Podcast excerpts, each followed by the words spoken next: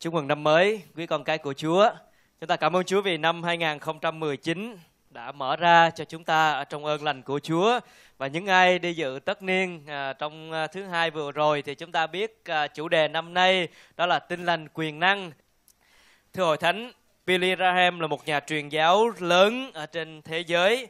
À, có một chương trình khi ông truyền giảng ở tại Hoa Kỳ và sau đó thì có một số con số thống kê như sau. À, sau chương trình truyền giảng một thời gian thì các cửa hàng bán rượu đã giảm mạnh đi 40%.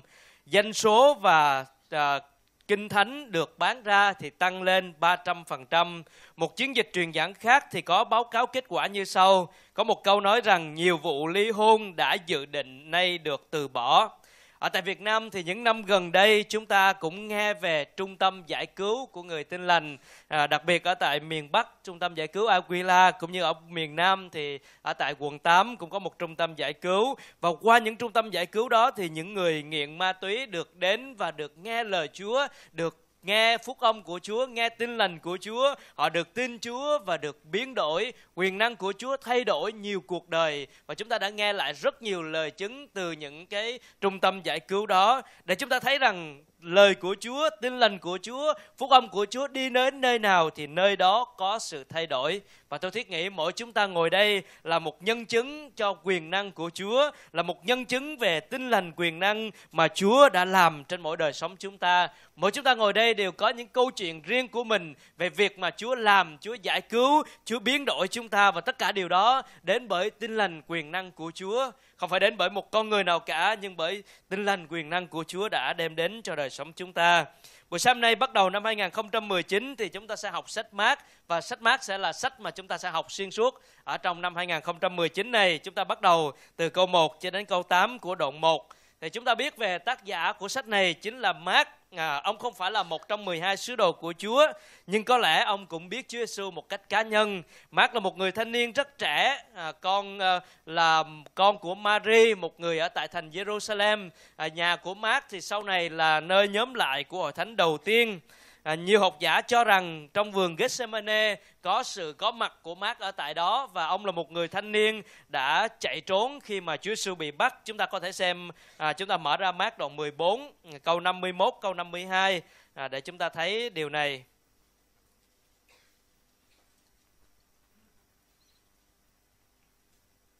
Đoạn 14 câu 51 câu 52 nói như thế này, có một thanh niên đi theo Ngài trên người chỉ khoác một tấm vải gai, họ tóm lấy chàng nhưng chàng tuột bỏ tấm vải, mình trần chạy trốn. Tại đây cho chúng ta thấy rằng đây là một cái chữ ký khiêm nhường của Mark khi viết lại sách phúc âm này. Ông là người đã có mặt ở tại Jerusalem, ở tại vườn Gethsemane. Nhưng khi Chúa bị bắt trong thời đó thì ông đã bỏ lại à, tấm vải để trần như vậy và chạy trốn. Có nghĩa là ông rất là sợ hãi khi đối diện với sự bắt bớ đó. Rồi người thanh niên trai trẻ này sau một thời gian thì đi theo đoàn truyền giáo của Phaolô trong hành trình giáo thứ nhất. Đi có một cái chặng đường gian nan khổ cực qua đảo Ship à, thì ông không chịu nổi nữa sau đó ông bỏ cuộc nửa chừng trong cuộc hành trình truyền giáo thứ nhất đó. À, sau này thì ông muốn đi theo thì Phaolô không cho đi nữa bởi vì ông là một người đã bỏ cuộc giữa chừng. Nhưng mà sau đó thì cuối về gần cuối chức vụ của Phaolô thì Phaolô nói rằng hãy đem theo mát là một người rất ích lợi. À, trong kinh thánh Phi-e-rơ thì cũng nói rằng mát là một người con tinh thần của Phi-e-rơ à, Mark đã theo Führer như là một người học trò, như là một người con thuộc linh của Führer. Cho nên sách Phúc âm Mark được dựa à, được viết lại à, dựa trên những gì mà Mark chứng kiến một phần và phần còn lại thì ông dựa trên những lời kể của Führer, một sứ đồ rất là thân tín với Chúa Giêsu. À, sách Mark thì viết không viết theo một cái hình thức kể chuyện, một câu chuyện rất là vội vã, một lối viết rất là bình dân à, sách ấy ghi lại về câu chuyện về một nhân vật đó là Chúa Giêsu mà nhân vật này lời nói và việc làm thường đi đôi với nhau. Thường thì Mark nhấn mạnh nhiều hơn về hành động về những công việc của Chúa hơn là những cái sứ điệp giảng dạy của Chúa. Và ông viết cho những cơ đốc nhân ở tại Roma và đặc biệt là những người dân ngoại để chứng minh rằng à, cho người ta biết rằng Chúa Giêsu đến với hình ảnh ngài là một đầy tớ và là đầy tớ của Đức Chúa Trời. Ngài ông minh chứng rằng Chúa Giêsu chính là con một và thật của Đức Chúa Trời. Và đó là một vài điều mà tôi muốn tóm tắt về sách mát để chúng ta mở đầu à, sách mát để chúng ta sẽ học những đoạn tiếp theo nữa. À, chúng ta trở lại với phân đoạn kinh thánh của mình, mát đoạn 1 từ câu 1 cho đến câu 8. Có 3 điểm chính mà tôi sẽ cùng học với Hội Thánh buổi sáng hôm nay. À, chúng ta đến điểm đầu tiên. đó là tin lành đem chúng ta đến với Chúa Giêsu. Tin lành đem chúng ta đến với Chúa Giêsu. Có một lời giải thích cho mát đoạn 1 câu 1 như sau. Khi bạn cảm thấy phấn khởi về một biến cố nào đó thì lẽ tự nhiên bạn muốn kể lại nó cho mọi người nghe. Kể chuyện có thể đem lại cho bạn xúc động ban đầu khi bạn hồi tưởng lại từng trải ấy. Khi đọc những dòng chữ đầu tiên trong sách mát, bạn có thể nhận thấy được sự phấn khởi của ông. Có nghĩa là người ta bình luận về cái tâm trạng của Mark khi mà ông viết lại sách tinh lành này và đây cái câu đoạn một câu một là câu mở đầu đầu tiên của sách Mark.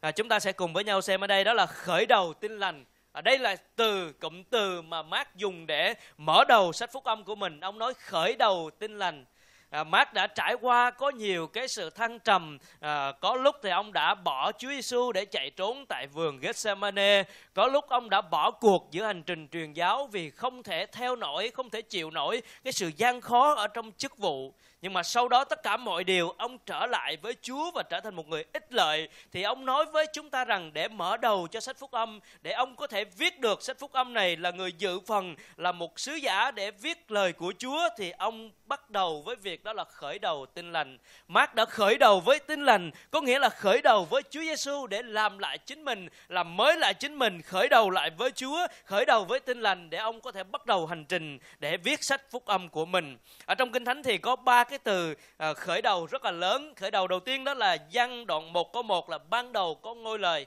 ngôi lời ở với Đức Chúa Trời và ngôi lời là Đức Chúa Trời. Cái từ này đó cho chúng ta thấy rằng cái khởi đầu của mọi khởi đầu đó là sự hiện hữu của ba ngôi Đức Chúa Trời. À, văn nhất đồng văn đồng một câu một thì nói về cái từ khởi đầu đó. Từ khởi đầu thứ hai đó là chúng ta rất là quen thuộc đó là lật ra đầu tiên của sách Sáng Thế Ký thì ban đầu Đức Chúa Trời dựng nên trời và đất.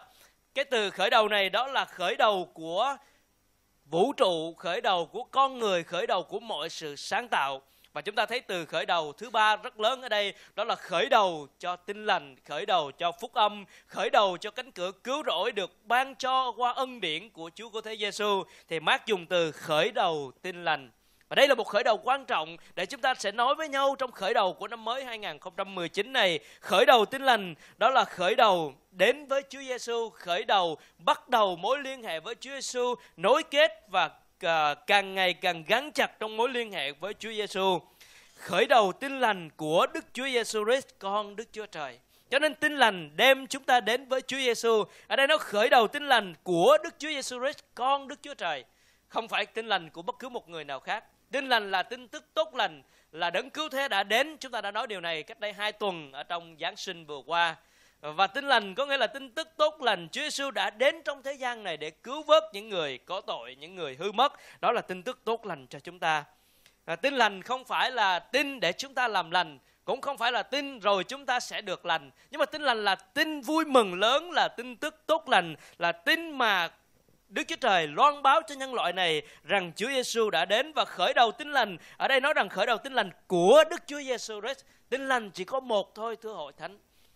Tin lành chỉ có một thôi, tin lành đó là tin lành đem chúng ta đến với Chúa Giêsu Christ. Tin lành đó là tin lành của Chúa Giêsu, là tin lành qua Chúa Giêsu và tin lành nói về Chúa Giêsu. Chỉ có một tin lành duy nhất đó mà thôi, à, không có một tin lành nào khác nữa. Ông Phaolô nói rằng nếu ai giảng cho chúng ta một tin lành khác, ngay cả thiên sứ, ngay cả tôi, mà nếu ai đó hoặc là một người nào mà nói với anh em một tin lành khác ngoài tin lành đã được rao giảng đó là nói về Chúa Giêsu. Nếu ngoài tin lành đó thì người đó đáng bị anathem, đáng bị rủa xả. Đó không phải phải là tin lành.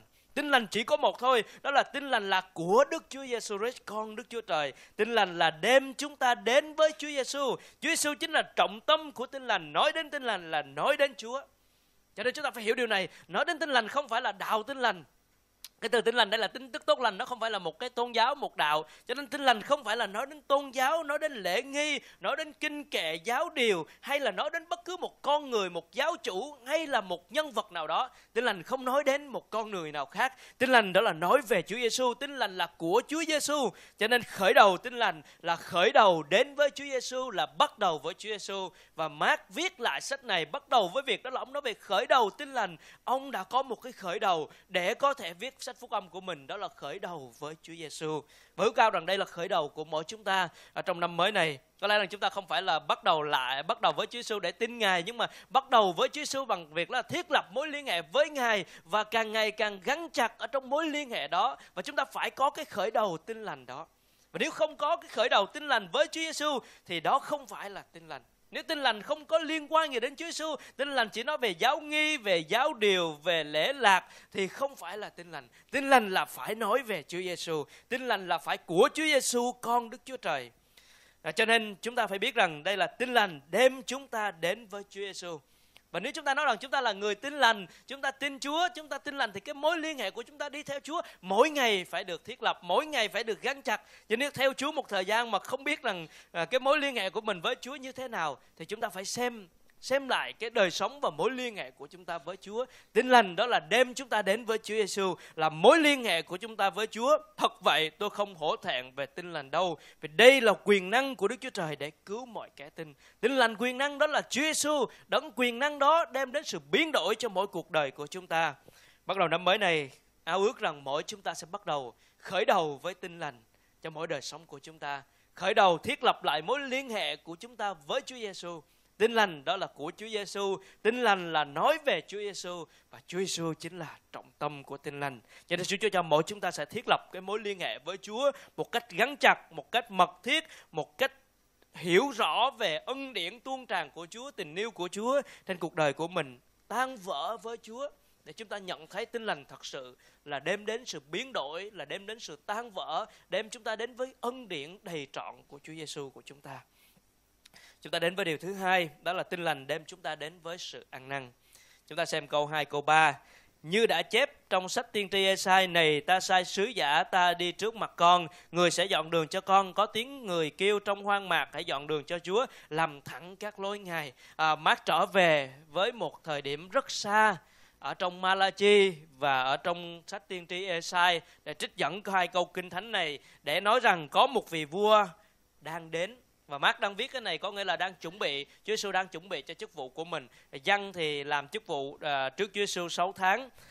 Và ở đây nói về một cái sứ giả đến trước Chúa Giêsu. Thường thì một vị vua khi đến một cái nơi nào đó thì sẽ có một sứ giả đi trước. Họ phải làm lại đường, thậm chí có thể mở một con đường mới rồi chuẩn bị lòng dân, là nói với dân phải sẵn sàng để đón vua đến. Thì tại nơi đây để mở đầu cho chức vụ Chúa Giêsu thì Mark đã giới thiệu về một người mở đường một sứ giả dọn đường, bởi vì Chúa Giêsu ngài chính là vua của cả cõi vũ trụ này. Và sự giáng sinh của ngài, đó là để làm vua của mỗi tâm lòng chúng ta. Như trong thiên sứ đã nói rằng, ngài là đấng Christ, là Chúa. Ngài đến để làm vua mỗi tâm lòng của chúng ta, và ngài đang sắp xuất hiện ở trong chức vụ của ngài. Cho nên dân là người được sai đến để dọn đường cho Chúa. Lời tiên tri trong à, Malachi đoạn 3 câu 1 hay là tiên tri trong Esai đoạn 40 câu 3 là câu 2 câu 3 của khúc mát này đó là đang nói về một sứ giả sẽ đến trước Chúa Giêsu để dọn đường cho Chúa. Chúng ta xem tiếp câu số 4. Dân đã đến trong hoang mạc vừa rao giảng vừa làm bắp tem về sự ăn năn để được tha tội. À, tôi muốn dừng lại một chút để giải thích chỗ này để chúng ta hiểu. À, có hai cái bắp tem ở trong Tân ước nói đến đó là bắp tem của dân rồi sau đó là bắp tem của Chúa Giêsu. À, bắp tem của dân đó ở đây nó đề nhân đến trong hoa mặt vừa rao giảng vừa làm bắp tem để được ăn năn tội. Bắp tem này đó là bắp tem đang cái sự kêu gọi để thay đổi cái tấm lòng của mình đến để chuẩn bị lòng để đón nhận Chúa Giêsu và sau khi Chúa Giêsu hoàn tất chức vụ ngày chuẩn bị về trời thì ngày rao giảng một bắp tem đó là hãy đi khắp thế gian giảng tin lành cho mọi người nhân danh Đức Cha, Đức Con và Đức Thánh Linh mà làm bắp tem cho mọi người. Và đó chính là bắp tem mà chúng ta đang nhận ngày hôm nay. Đó là bắp tem để bước vào trong cái mối liên hệ với Chúa công nhận công khai xưng nhận rằng mình thuộc về Chúa trước mặt mọi người. Còn bắp tem của dân đây đó là bắp tem dành dành cho những người Do Thái chuẩn bị lòng mình để trở lại với Chúa. Có một điều rất là đặc biệt ở đây đó là thời bấy giờ thì người Do Thái có cái lễ tẩy rửa là những người Do Thái họ có những cái lễ tẩy rửa họ phải tắm mình tẩy rửa để được sạch đi cái sự ô uế mỗi một ngày để có thể ra mắt trình diện Chúa khi đến dân tế lễ hay là làm những việc khác. À, còn cái bắp tem mà lúc mà trong thời bấy giờ đó là những người ngoại khi mà họ muốn được trở thành do thái giáo được bước vào trong tôn giáo của người do thái đó, thì họ phải chịu cắt bì, họ phải làm bắp tem nhưng mà lạ đây đó là dân đã khám phá ra một điều rất là đặc biệt mà cả hệ thống tôn giáo thời bấy giờ họ không khám phá ra được. Đó là dân biết rằng những người sinh ra theo chủng tộc của người Do Thái chưa hẳn là đã thuộc về Chúa, chưa phải là những người sinh ra theo chủng tộc Do Thái mặc nhiên họ thuộc về Chúa. Để họ muốn thuộc về Chúa, muốn bắt đầu một mối liên hệ với Chúa thì dân kêu hội gọi họ phải đến ăn năn để đến với Chúa phải ăn năn để lập lại cái mối liên hệ với mình xưng nhận tội lỗi của mình và làm bắp tem để công khai cái đức tin đó và quay trở lại với đời sống của sự tôn cao thờ phượng Đức Chúa Trời. À, cho nên đó là điều mà mà dân muốn làm và dân muốn rao giảng cho người Do Thái. Lúc bây giờ người ta nghĩ rằng chỉ có người ngoại muốn vào vừa Do Thái mới làm bắp tem thôi. Nhưng mà dân nói rằng nếu những người Do Thái muốn trở lại trong mối liên hệ với Chúa Giêsu phải ăn năn tội lỗi của mình và nhận bắp tem. Chúng ta sẽ xem ở Luca Luca thì ghi chi tiết hơn. Chúng ta xem Luca đoạn 3. À, sẽ thấy được cái sự giảng dạy của dân khi mà ông ở tại ông ở tại bờ sông Giô-đanh.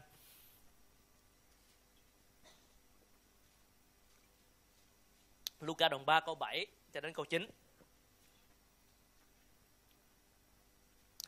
Vì thế dân nói với đoàn dân đến ông làm phép bắp tem rằng hỡi dòng dõi rắn độc kia ai đã cảnh báo cho các ngươi biết để chạy trốn cơn thịnh nộ sắp đến. Vậy hãy kết quả xứng đáng với sự ăn năn, đừng tự nhủ. Abraham là tổ phụ chúng tôi, vì tôi nói với các người, Đức Chúa Trời có thể khiến những viên đá này trở thành con cháu Abraham được. Cái rìu đã để kề gốc cây, cây nào không sinh quả tốt thì sẽ bị đốn và ném vào lửa. Dân giảng rất là hùng hồn và mạnh mẽ ở tại sông Jordan ở trong hoang mạc đó và ông nói rằng ông khi những người Do Thái đến ông nói rằng hỡi dòng dõi rắn lục rắn độc kia ai dạy cho ngươi tránh khỏi cơn giận và phải kết quả xứng đáng với sự an năng và đừng tự nghĩ rằng mình sinh ra mang chủng tộc người Do Thái thì đã là dòng dõi đức tin của Abraham, đã thuộc về Chúa, đã có mối liên hệ với Đức Chúa Trời. Và ông đánh bật đi tất cả những sự suy nghĩ sai lầm của người Do Thái, mặc nhiên rằng họ ở trong người Do Thái, ở trong chủng tộc đó thì mặc nhiên họ thuộc về Chúa. Giống như ngày hôm nay thì có nhiều người nghĩ rằng chúng ta là đạo dòng đạo gốc đạo nòi gì đó miễn là chúng ta có mặt ở trong nhà thờ thì chúng ta mặc nhiên là con của chúa kinh thánh không cho chúng ta biết điều đó kinh thánh không nói cho chúng ta biết rằng mặc nhiên những người đến nhà thờ, những người sinh hoạt lễ nghi tôn giáo, mặc nhiên là con của chúa. Cũng giống như người do thái vậy, không phải sinh ra là mặc nhiên là có mối liên hệ với chúa. Cho nên nếu những người do thái thật sự muốn trở lại với chúa, thì phải bắt đầu với sự ăn năn và nhận bắp tem đó là cách mà dân dân giảng dạy. Và chúng ta thấy cái đáp ứng của dân chúng như thế nào ở đây? Câu số 5 dân chúng khắp miền Jude và thành Jerusalem đều đến với ông, xưng nhận tội mình và được ông làm bắp tem dưới sông Giô-đanh dân chúng khắp miền Jude và Jerusalem đến với ông xưng nhận tội mình và chịu ông và và nhận à, để ông làm phép bắp tem ở dưới sông Giô-đanh cho nên chúng ta thấy rằng dân chúng khắp miền Jude và Jerusalem ở đây thì hoang mạc. Ở đây là một cái hoang mạc à, gần sông Giô-đanh và và dân đang sống ở trong cái hoang mạc đó một nơi rất là khó chịu rất là nóng thời tiết rất là khắc nghiệt.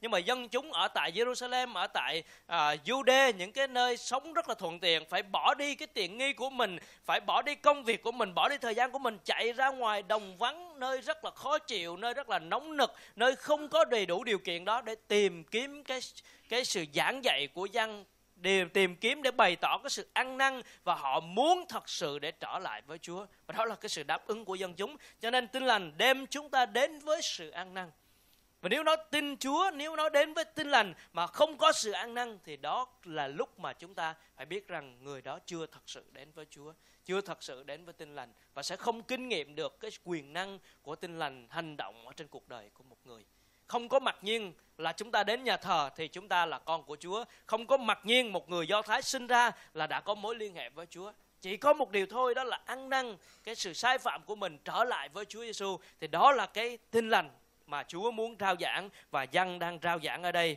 Và dân đã rao giảng và dân chúng đáp ứng khắp miền để chạy đến và xưng nhận tội của mình. Và đây là điều cần thiết. Bởi vì nếu đến với Chúa thì phải nhận biết cái thân phận của mình phải nhận biết mình là không xứng đáng, là bất toàn, là ô uế không có cái chỗ đứng nào để mình đứng trước mặt Chúa và nói rằng, con, công chính, con tốt con tốt hơn người kia à, con hơn người nọ con không giống như người kia. Chúa nói rằng người Pharisee mà lên đền thờ nói rằng con tốt hơn người thu thuế không giống như người thu thuế kia. Rồi con kiên ăn con làm đủ thứ chuyện hết. Chúa nói người trở về là người xưng nhận tội mình. Người thu thuế đấm ngực khóc xưng nhận tội mình. Người ăn năn là người được đón nhận. Người không có sự ăn năn là người kiêu ngạo. Người không có sự ăn năn có người là người gạt bỏ Chúa ra khỏi đời sống của mình. Và tinh lành quyền năng sẽ không làm việc trên đời sống của người đó được. và chúng ta là những người tin Chúa tôi thiết nghĩ rằng chúng ta đều đã ăn năn những cái sự sai phạm của đời sống của mình. Nhưng chúng ta phải nhận ra rất rõ ràng rằng chúng ta đến với Chúa để biết cái thân phận và chỗ đứng của mình là không xứng đáng, là thấp hèn trước mặt Chúa. Ngay giây phút trước khi tin Chúa, ngay giây phút trong khi tin Chúa và mãi đến sau này cũng vậy thôi.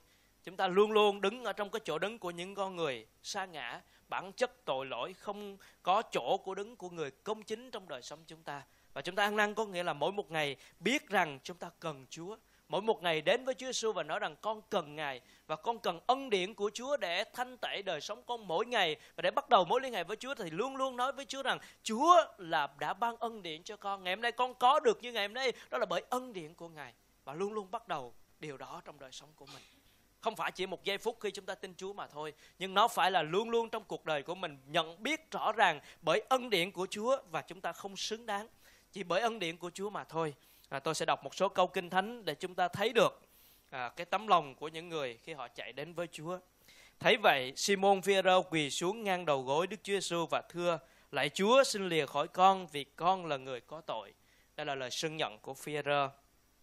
Linh hồn tôi tôn ngợi Chúa, tâm linh tôi mừng rỡ trong Đức Chúa Trời là cứu Chúa tôi, vì Ngài đã đối thương thân phận hèn mọn của tớ gái Ngài. Này từ rầy về sau, mọi thế hệ sẽ khen tôi là người có phước.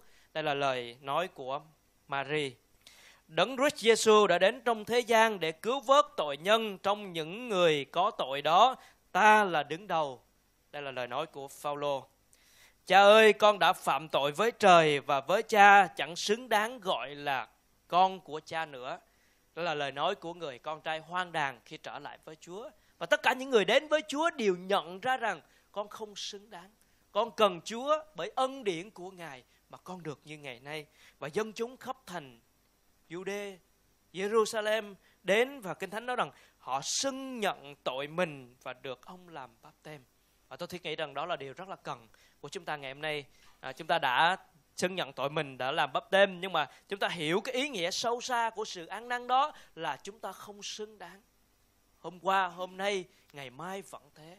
Và chúng ta cần ân điển của Chúa mỗi ngày dư đầy ở trên đời sống của chúng ta để chúng ta được thanh tẩy mỗi một ngày và đến với Chúa với một cái niềm vui mừng, đến với Chúa với một sự hân hoan, đến với Chúa với một sự biến đổi của Chúa làm trên đời sống chúng ta. Vì phải có bước này thì chúng ta mới đi tiếp một cái điều cuối cùng ở đây để chúng ta thấy được tin lành đem chúng ta đến sự thay đổi.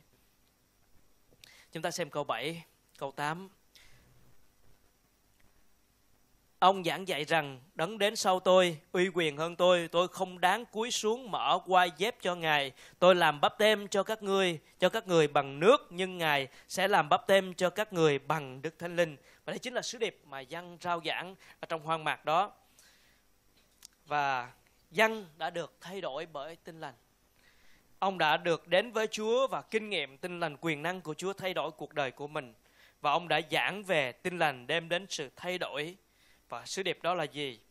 Đó là đấng đến sau tôi, uy quyền hơn tôi. Tôi không đáng cúi xuống mở qua dép của Ngài.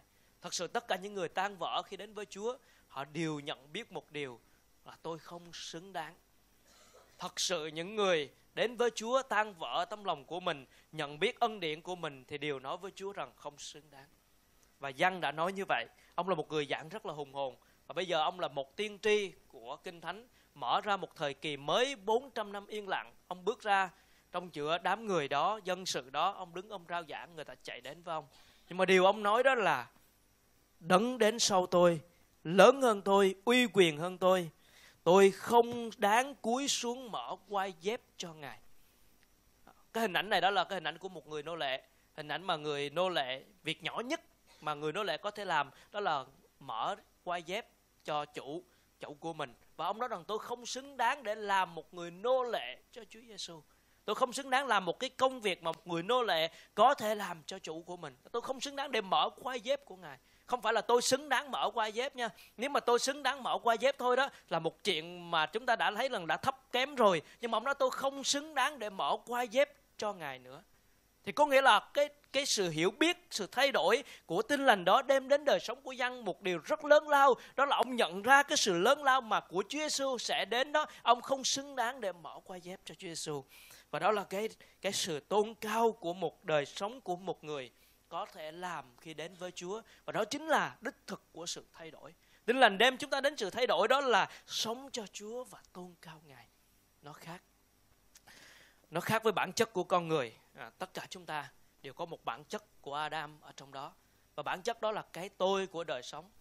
Chúng ta luôn luôn là vì tôi, cho tôi và tất cả đó là hướng về tôi. Hướng về tôi thì rất là tồi và rất là tội và cũng rất là tối tâm. Và tôi, tội, tối tôi đó đều không được khi chúng ta đến với Chúa. Nhưng mà khi để tin lành của Chúa biến đổi đời sống của chúng ta thì cho chúng ta biết rằng tôi không xứng đáng. Không nói về tôi nữa mà nói về tôi không xứng đáng. Nếu nói về tôi chỉ có một điều thôi đó là tôi không xứng đáng bởi ân điển của Chúa mà thôi. Đó là nói về Chúa. Chúa là đấng lớn lao quyền uy đấng đến sau tôi. Chúa Giêsu sắp đến đây đó là một đấng lớn lao một đấng quyền uy lớn hơn tôi. Và cuối cùng chức vụ của dân đó ngài nói, ông dân nói một câu như thế này ngài phải được dấy lên còn tôi thì hạ xuống và tất cả những con người được biến đổi bởi tinh lành quyền năng sẽ nói giống như vậy. Tôi không xứng đáng, nhưng mà Chúa Giêsu sẽ được tôn cao. Còn tôi thì hạ xuống. Tôi chỉ là thấp hèn. Tôi chỉ là thấp kém mà thôi. Tôi không ra gì, tôi không xứng đáng. Như quyền năng của tinh lành của Chúa biến đổi tôi tôi được như ngày hôm nay. Cho nên đó là sự thay đổi của chúng ta. Và tôi muốn nói thêm một ý cuối cùng nữa. Tôi làm bắp tem cho các ngươi bằng nước, nhưng ngài sẽ làm bắp tem cho các người bằng đức thánh linh đây là một điều rất quan trọng mà dân công bố trong sứ điệp của mình để có được sự thay đổi đó thì chúng ta cần quyền năng của đức thánh linh thừa thánh của chúa khi chúa Sư đến ngài nói rằng ngài sẽ à, dân nói rằng ngài đến thì ngài sẽ làm bắp tem cho các ngươi bằng đức thánh linh và Đức Thánh Linh đó đã đến trong ngày lễ ngũ tuần, Ngài đã giáng lâm, ban Đức Thánh Linh của Ngài đầy trọn cho những người tin Ngài. Và ngày hôm nay khi chúng ta cầu nguyện tuyên xưng đức tin của mình nơi Chúa Giêsu là lúc mà chúng ta có được sự hiện diện của Đức Thánh Linh trong đời sống của mình. Và mỗi một ngày chúng ta phải phát triển cái điều đó qua đời sống đọc kinh thánh, qua đời sống cầu nguyện, qua sự tôn kính Chúa, qua đời sống kính sợ và tôn cao Chúa của mình. Thánh linh của Chúa mỗi ngày vận hành trong đời sống chúng ta. Và đó chính là chìa khóa dân nói rằng Chúa Giêsu đến Ngài sẽ làm bắp tên cho các con bằng Đức Thánh Linh. Bắp tên có nghĩa là dìm mình dưới nước À, cái nghĩa của bắp tem ở trong cái từ nguyên nghĩa của Hy Lạp đó là bắp tem là dìm mình xuống nước. Và khi bắp tem bằng nước có nghĩa là dìm mình xuống nước bắp tem bằng nước Thánh Linh có nghĩa là dìm mình trong Thánh Linh.